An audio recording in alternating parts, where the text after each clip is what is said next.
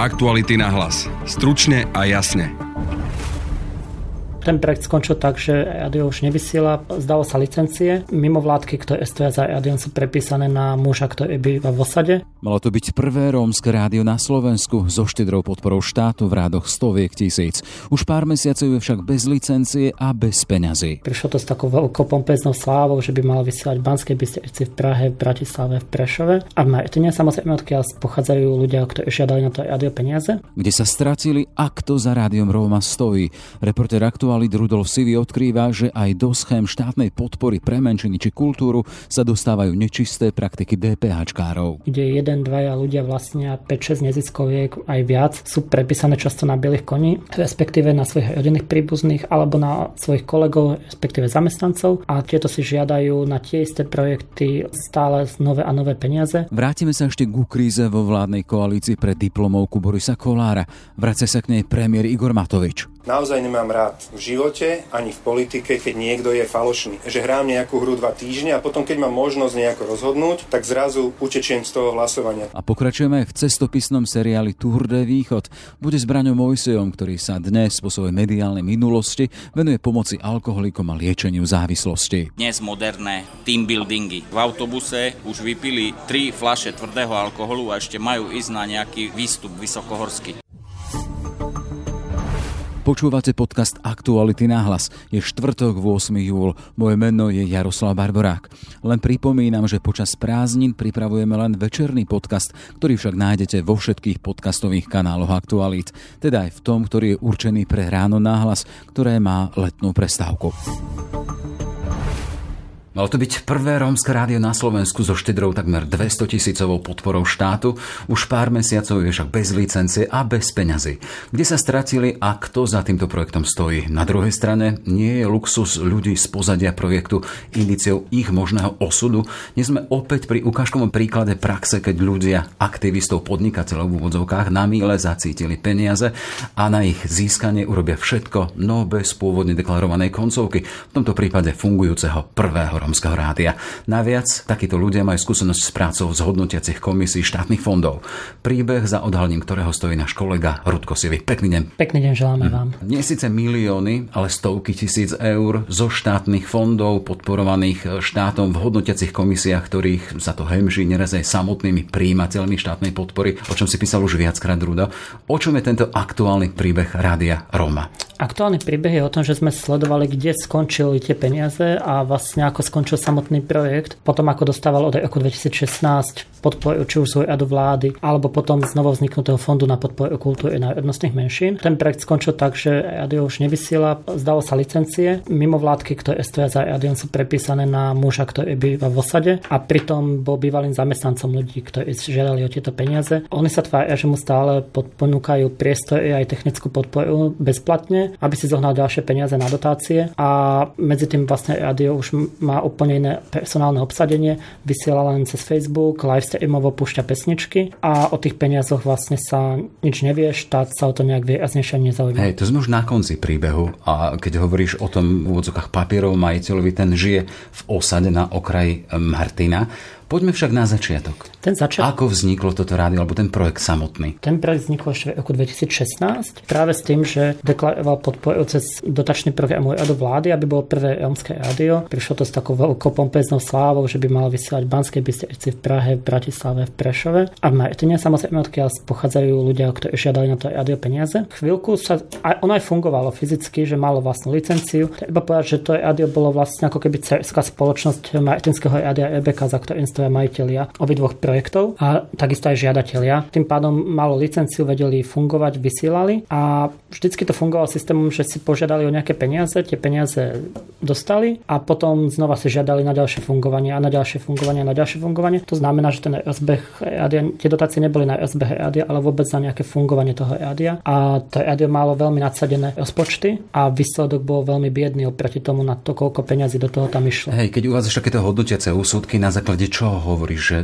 ten projekt bol nadsadený, čo sa týka rádia a potom aj tie výsledky boli podpriemerné? Najzaujímavšou situáciou bol pred niekoľkými rokmi, kedy parlament schválil vznik Fondu na podporu kultúry národnostných menšín. Mal to byť vlastne štátny úrad, kde si menšiny alebo zastupcovia menšín sami sebe budú rozdielovať peniaze na kultúru podľa toho, čo potrebujú. Prvé rozdielovanie peniazy dopadlo veľkým škandálom, keďže sa peniaze hodnotili pre romskú kultúru v troch komisiách, každá bola cieľená na niečo iné. A dopadlo to tak, že v jednej komisii sedel brat cest a vzájomne si podávali dotácie aj svojmu synovi, dali štipendium. A zaujímavé, že boli tiež dve ďalšie skupiny, kde sedeli aj majiteľia tohto rádia, každý sedel v inej a vzájomne si ako keby kežovo poschvalovali alebo hodnotili dotácie. Tá suma bola astronomická, vtedy si schválili 240 tisíc eur na fungovanie tohto rádia. Čiže len aby to explicitne zaznelo v tej štátnej komisii hodnotiacej tej štátnej agentúry alebo fondu na podporu menšín boli ľudia, ktorí spätne boli potom aj príjimateľmi samotnej podpory. To znamená, že si tak schváľovali navzájom Presne peniaze tak. na projekty. Presne tak a dokonca jeden z tých majiteľov bol aj správne rade samotného fondu vznikajúceho, že má dohliadať na to, kam ten fond posiela peniaze už pri tých hodnoteniach. Mm-hmm. Buďme menovití. Hovoríme o Milanovi Nemčekovi a Janovi Končekovi. Presne tak, hovoríme hlavne o Janovi Končekovi, ktorý bol v správnej rade, aj bol v komisii, kde sa schvalovali projekty na Radio Roma, konkrétne komisia B. Milan Nemček sedel v komisii C. Vzájomne si takto ako keby pokešovo poschvalovali dotácie. Na čo všetko? Boli to dva projekty. Príklady. Jeden, jeden projekt sa týkal obsahovej stránky a projekt sa týkal týka technického vybavenia, teda na nákup mikrofónov, telefónov, počítačov a podobne. To hovoríme stále o tom rádiu Róma. Ktoré už dostávalo v minulosti presne na tieto veci peniaze z iných štátnych fondov, presne svoj do vlády. Potom, keď sa to schválilo, aktuality na to upozornili, vtedy zasiahol riaditeľ fondu, pán Molnár, ktorý stopol a odmietol podpísať tie zmluvy. Ten fond totiž funguje tak, že nezávislé komisie, ktoré by mali byť nezávislé, ohodnotia projekty a dajú poručenie riaditeľovi, ktorý následne rozhodne, že tie peniaze, ktoré schválila komisia, skutočne fond zo štátneho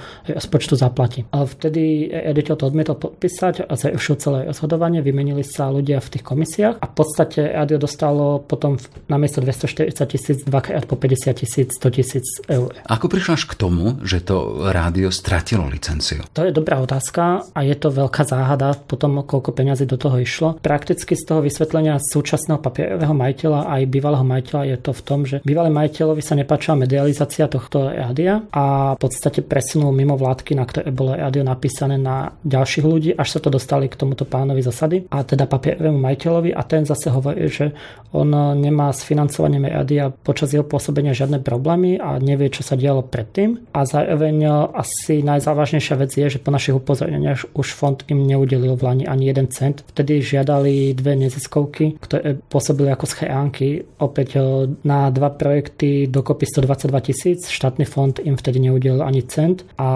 udelili na tretí projekt Rómskej tlačové agentúry na miesto 60 tisíc im no, dali 9 tisíc, takže ten celý projekt vlastne fungoval ako tak do marca a potom vlastne svojím spôsobom sami oznámili, že sú na nule. Milan Nemček, Jan Konček, s nimi sa spájajú aj iné prípady štátnych dotácií, hej? Áno, napríklad pri Milanovi Nemčekovi je zaujímavá posledná dotácia na aktuálne prebiehajúci projekt, volá sa to TAVES, je to skratka, oficiálny názov je tlačová agentúra Žilinského kraja. Potom ako aktuality.sk zverejnili, ako sa kšeftovalo s neziskovkami a s dotáciami na štátnom fonde pre podporu kultúry národnostných menšín, tak eh, neziskovka, ktorá bola blízka pánovi Nemčekovi, respektíve on za ňu podpisoval zmluvy, sídli v dome, kde aj on býva, ale oficiálne napísané na inú osobu, si požiadala na ministerstvo vnútra o dotáciu takmer 400 tisíc s novým projektom, ktorý má byť tlačová agentúra Žilinského kraja. V skutočnosti ide o kopírovanie správ z, z mestských a obecných webov a tlačové správy rôznych súkromných firiem o tom, čo sa deje v Ženskom kraji. Není to žiadna tlačová agentúra, ako to oni prezentovali, čo to by mala informovať o dianí. Nemajú žiadne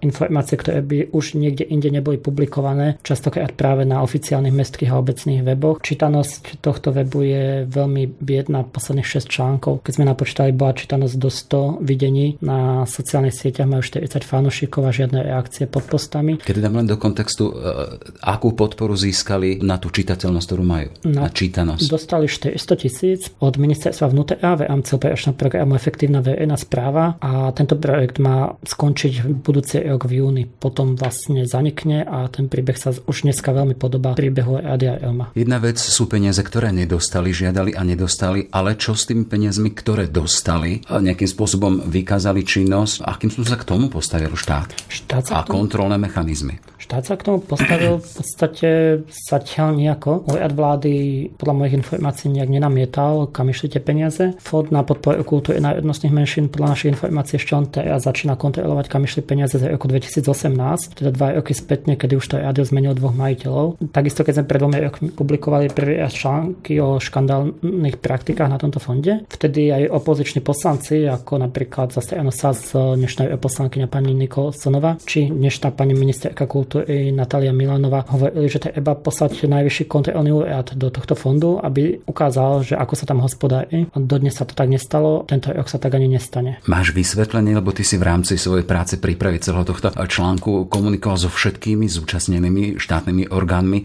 akým spôsobom reagovalo či ministerstvo, či najvyšší kontrolný úrad. Za pôvodného vedenia sa k tomu postavilo v podstate nejako, že fond je autonómny, spravovaný parlamentom a oni s tým nič nemajú spoločné. Súčasné vedenie ministerstva kultúry viem, že komunikovalo aj s vedením na vyššieho kontrolného úradu a našli pochybenia pri rozdeľovaní peňazí či už z Fondu na podporu umenia alebo z Fondu na podporu kultúry národnostných menšín. Avšak ku konkrétnym zmenám alebo riešeniam sa ešte nikto nejak nevyjadril. Takisto najvyšší kontrolný úrad zase nám oznámil, že tým, že on vlastne vykonáva kontroly len na základe 12-mesačného plánu, to znamená, že si schvália plán, aké kontroly prebehnú na ďalší rok, tak už kontrola na štátnom fonde, kde sa zvláštne udelovali dotácie, sa nezmestila. Momentálne čakáme, či sa kontrola na Fonde pre podporu kultúry národnostných menšín mestí aspoň do plánu kontroly na budúci rok. Ak nie, tak to znova potrebám najmenej dva roky. To znamená, my sme to celé uzatvorili. Je tu taký mechanizmus, ktorý popisuješ. Je tu možnosť poberať štátne dotácie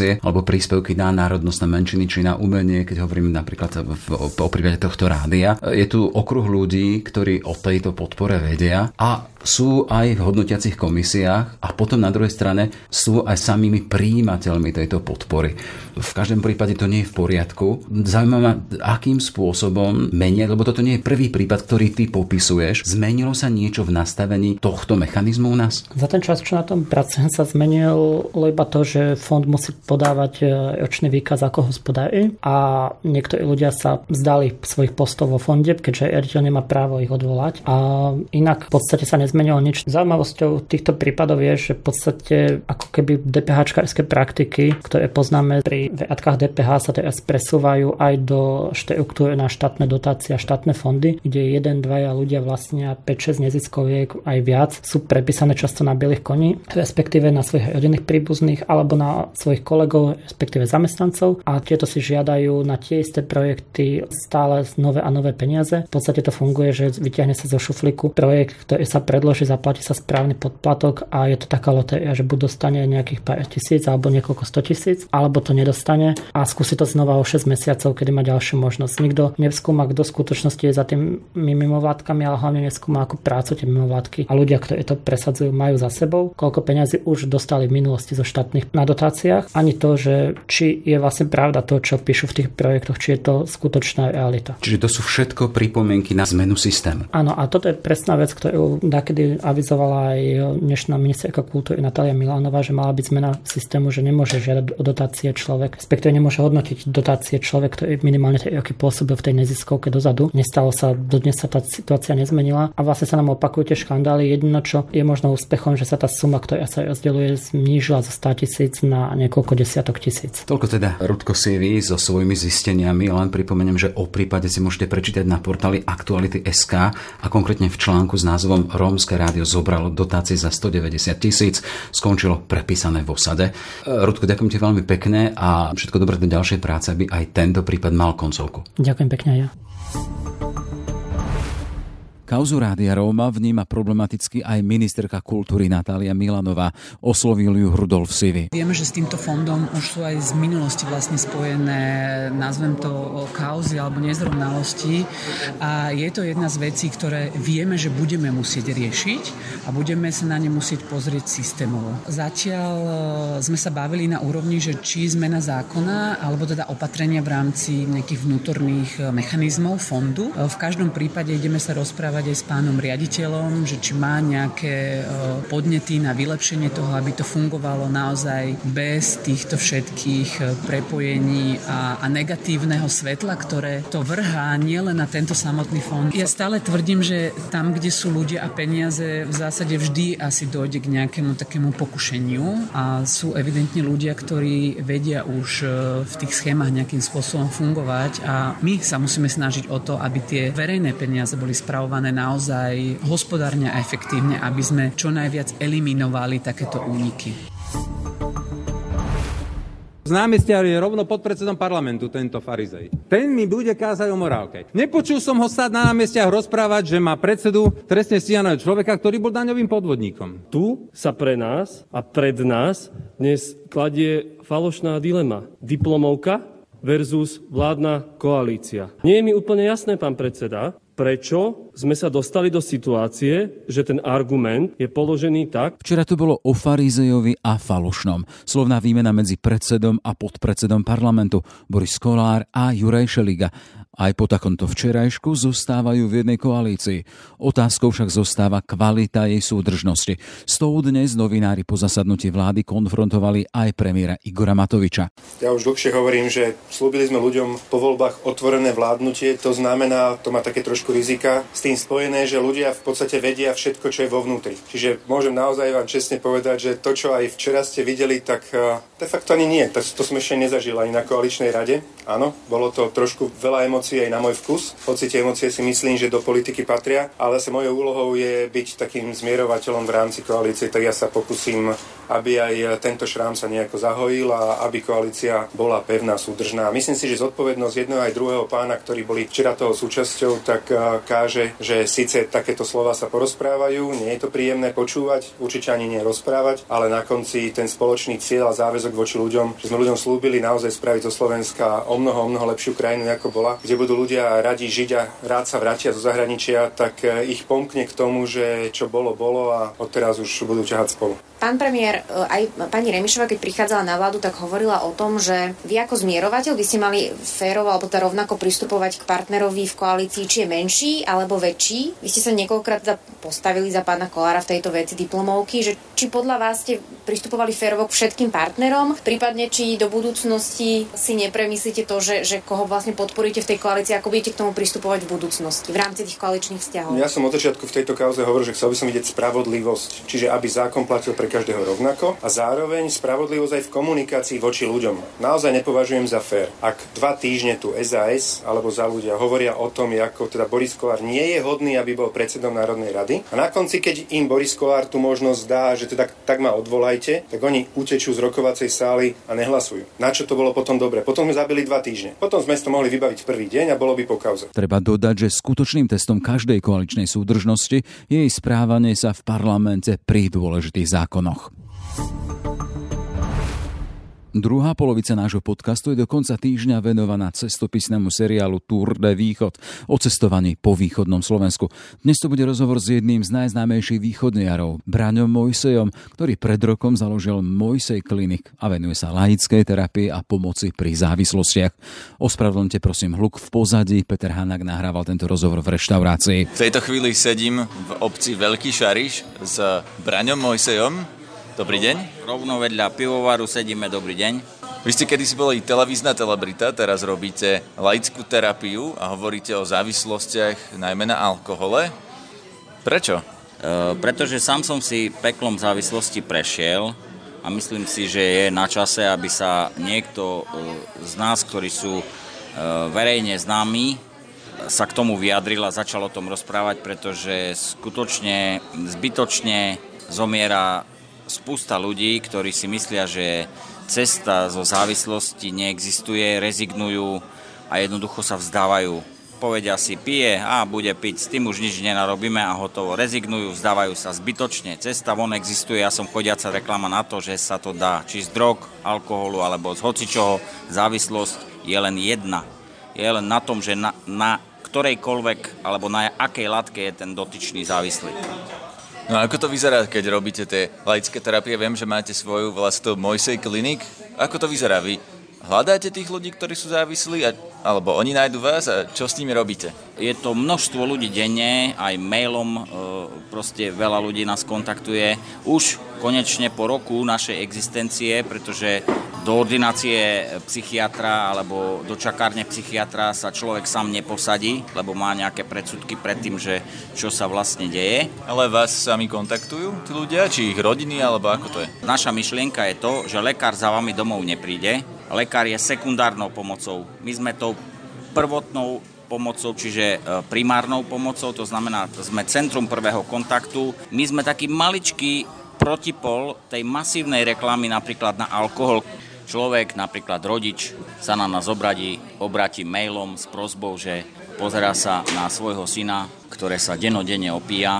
Chce sa poradiť, že či to už je závislosť, nie je to závislosť, že či to už treba riešiť, alebo to netreba riešiť. My si dohodneme konzultáciu, väčšinou to sú, to sú v podstate stretnutia s tými, ktorí sú okolo toho človeka a nastavíme si určitú stratégiu toho, aby sme otvorili debatu s ním, pretože prvá vec, ktorú vám ten človek povie, je, že on problém nemá, on to má pod kontrolou a všetko je v poriadku, nechajte ma tak. Aj keď napríklad pije každý deň a očividne má nejaký problém napríklad v rodine? Závislosť nie je to, že či človek pije každý deň alebo nepije každý deň. Čiže závislosť je nutkanie alebo neustála potreba do seba dostávať určitú látku a celý svet sa zúži, alebo fungovanie jeho mysle sa zúži na to, ako si tú látku zaobstarať, ako ju do seba dostať a ako nadobudnúť ten stav, po ktorom baží. Odborne sa tomu povie craving, po slovensky baživosť alebo nutkanie Aký veľký je to na Slovensku problém? A dá sa povedať, že či je to napríklad na východe väčší problém? Ja by som vôbec nerozdieloval, to je len taká proste taký folklór, že východňári a tak ďalej. Ja si myslím, že však aj spotreba, keď si pozriete e, spotrebu predaného alkoholu, tak nevyhráva ani Košický, ani Prešovský kraj, nie je podstatné, ktorý, treba si to pozrieť, ale tu nemôžeme brať e, čísla za relevantné, pretože sa páli alkohol na čierno, všelijak sa vyrába, víno si vyrábajú ľudia, hej, čiže majú vínohrady, to sa nedá regulovať. Zoberte si dnes moderné, napríklad team buildingy. Napíše mladý človek, povie, že v autobuse už vypili tri flaše tvrdého alkoholu a ešte majú ísť na nejaký, na nejaký výstup vysokohorský. Hej? Čiže absolútne sa stráca nejaká, nejaká kontrola nad sebou. Doslova sa hecujú, že kto viac vypije toho jedu a jednoducho je to absolútne proti rozumu, proti prírode. Hej? Len jedine človek hej, si potrebuje povyšiť stav. Keď je smutný, tak chcem byť ešte smutnejší, alebo keď som veselý, vyhrám jackpot, tak ešte chcem byť veselší, ešte šťastnejší, tak prečo budem iba tak na sucho, dám si jednu loďku Jamesna a budem šťastnejší. Tá moja otázka bola, že aký veľký je to problém na Slovensku? Je väčší ako napríklad u susedov, alebo majú Slováci problém? Je to väčší problém, než si ktokoľvek e, nejakým spôsobom vie predstaviť. Sú nejaké dáta, že koľko percent Slovákov je závislých od alkoholu? Všetky dáta, ktoré som mal možnosť vidieť, som sa zasmial v duchu. To sú len registrovaní ľudia, ktorí sa prihlásia a prejdú cez ordináciu nejakého psychiatra, ktorý im napíše do kolónky závislosť ktorí absolvujú liečbu, ale nie kvôli tomu, aby sa chceli oni zmeniť alebo chceli zmeniť svoj štýl života, ale preto, lebo sú podmienení rôznymi faktormi, to znamená prídu o prácu, prídu o manželku, prídu o bývanie a tak ďalej. Nejdu tam na to liečenie kvôli sebe. A toto sa snažíme my e, v Mojsej klinik ľuďom vysvetliť, že úspech sa dá dosiahnuť v tomto, hej, v liečení závislosti jedine vtedy, keď ten človek na odvykacie liečenie ide sám kvôli sebe, nie kvôli niekomu inému. Viem, že vy z Mojsej klinik chodíte napríklad aj po školách. Čo hovoríte tým nejakým tínedžerom napríklad? Niekedy ostávam nemý, čo mi všetko tí e, tínedžeri. My sme začínali sme po stredných školách, ale potom sme prišli na to, že jednoducho na stredných školách už dávno alkohol všetci ochutnali, pretože tá hranica sa posunula na nejakých 12-11 rokov, kedy to dieťa skúša, čo to ten alkohol robí, pretože vidí doma situáciu, kedy e, príde návšteva, kľudne potichučku sa rozprávajú, za dve hodiny už tancujú na stole, aj oni sa chcú tak zabávať, takže si to vyskúšajú, rodičia odchádzajú na chatu a oni usporiadávajú také bytovice a tak ďalej a končí to nezriedka otravou alkoholom, hej, na áro a tak ďalej. Sú prípady, taja sa, hej, veľmi málo aj v správach sa objavujú takéto príbehy, ale sú. E, máme prvú hodinku prevenčnej prednášky, kde vlastne na vlastnej skúsenosti buď chodí so mnou človek odliečený z drog alebo z gamblingu, na vlastnej skúsenosti im porozprávame svoj príbeh, potom poprosíme učiteľov, pedagógov a všetkých, ktorí tam nemajú čo robiť, aby odišli preč z tej triedy. A vtedy začína to, že fakt, lebo pozornosť sa meria tým, ako sú sústredené tie deti, ako vás vnímajú a keď zrazu to všetko stichne a niekto sa rozrozpráva hej, a ukazujú na seba prstom, tak vtedy zistíte, že vlastne vám, uh, nemôžem povedať, že nalejú čistého vina, ale povedia vám čistú pravdu, ako to naozaj je. A situácia je dezolátna, pretože každé jedno dieťa, keď to zoberiem na hranicu 15 rokov, malo v ústach alkohol, nájde sa jediná jedna výnimka zo 100, možno jeden, ktorý to neurobil, alebo sú skúsenosti, kedy sa prvýkrát napil a opil sa tak, že mu bolo tak zle, že už potom na to nesiahol. Trošku chceme ľuďom ukázať, ako to funguje v reále. Stačí sa prejsť v noci o druhej pri, napríklad pri non-stop e, predajniach alkoholu. Tam nie sú ľudia, ktorí e, zriedka stretnete nejakých 30 stretnete tam 14-15 ročné deti. Kto im ten chlast kupuje? Kupujú im bezdomovci, tak to funguje. Čo tým deťom hovoríte, že neochutnajte alkohol, alebo dajte si jeden, alebo dajte si dva, alebo čo im odporúčate vlastne? To by e, de- decko ani neuputalo, ani vôbec by ho to nezaujímalo, že, že nepí, alebo čo tomu povie každý. My im tým deťom rozprávame reálne príbehy, ukazujeme im fotky zo svojich svojich excesov, hej, ktoré nie sú zverejnené, ale deťom to e, sa dá pustiť na, na projektore, hej. Čiže... To je napríklad čo? To sú, to sú stavy, hej? Do akého stavu sa človek môže dostať, keď napríklad e, nadmerne užíva alkohol, dajme tomu 24 hodín v kuse, hej? Čo, čo prežíva, čo, ako, ako mu je, ako telo funguje a ako je jednou nohou už v hrobe. Odborne to poviem, čo deťom vysvetľujeme, že ako sa nestať obeťou alebo prvopáchateľom trestného činu pod vplyvom návykovej látky. A to znamená teda, že im poviete, Dajte si jeden, dva, neopíte sa? Alebo píte raz do týždňa? Alebo ako? Nie, nikdy v živote nehovorím daj si jeden, dva, alebo nepí vôbec. Ja ti poviem, jak to funguje a ty si urob svoj názor na to a ty sa s tým buď stotožní, alebo si zober z toho, čo chceš. Nutením dieťaťa, mne všetko vždycky, keď niekto zakázal, tak som to najúst chcel vyskúšať. No pristavme sa pri tých liečebniach. Vy ste boli na Prednej hore, pokiaľ viem. Ako to vyzeralo? Alebo je to niečo, čo človeku pomôže, ak sa naozaj chce zbaviť závislosti? No, bol som vo viacerých liečebniach. Na školách stredoškoláci vedia, kde som bol všade e, na prednáškach, takže sa veľmi radi o tom rozprávame. Vyskúšal som aj na západnom Slovensku, aj na strednom Slovensku, aj, aj proste niekde som bol jeden deň, niekde dva dní, niekde týždeň, niekde tri mesiace, proste absolvoval som toho kopec Čiže viem, viem povedať, e, že kde to funguje, kde to nefunguje. Tak to poviem. Všade je miera toho úspechu položená aj na tom, aký tam má personál daná liečebňa, hej? A u vás sa to v ktorom momente zlomilo, že ste si povedali, že musíte prestať piť natrvalo?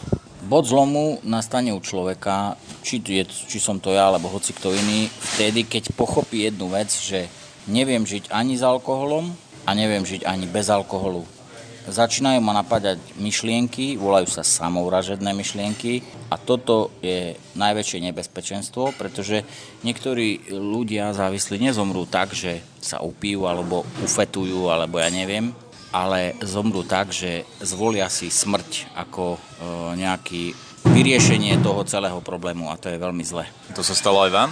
Mne sa stalo presne to. E, v poslednej chvíli ma zachránil môj blízky človek a som veľmi rád, že som dostal nejakú druhú šancu na, na, ten, na ten šťastný život, ktorý skutočne teraz abstinencia mi prináša a môžem povedať, že taký šťastný, ak som teraz som naposledy bol, keď som bol 10-ročný chlapec. Aktuality na hlas. Stručne a jasne. Sme v závere. Aj tento podcast vznikol vďaka vašej podpore, za ktorú sme vďační. Na jeho príprave spolupracovali Ester Kišová, Tatiana Škultétiová a Rudolf Sivy. Pekný deň želá Jaroslav Barborák.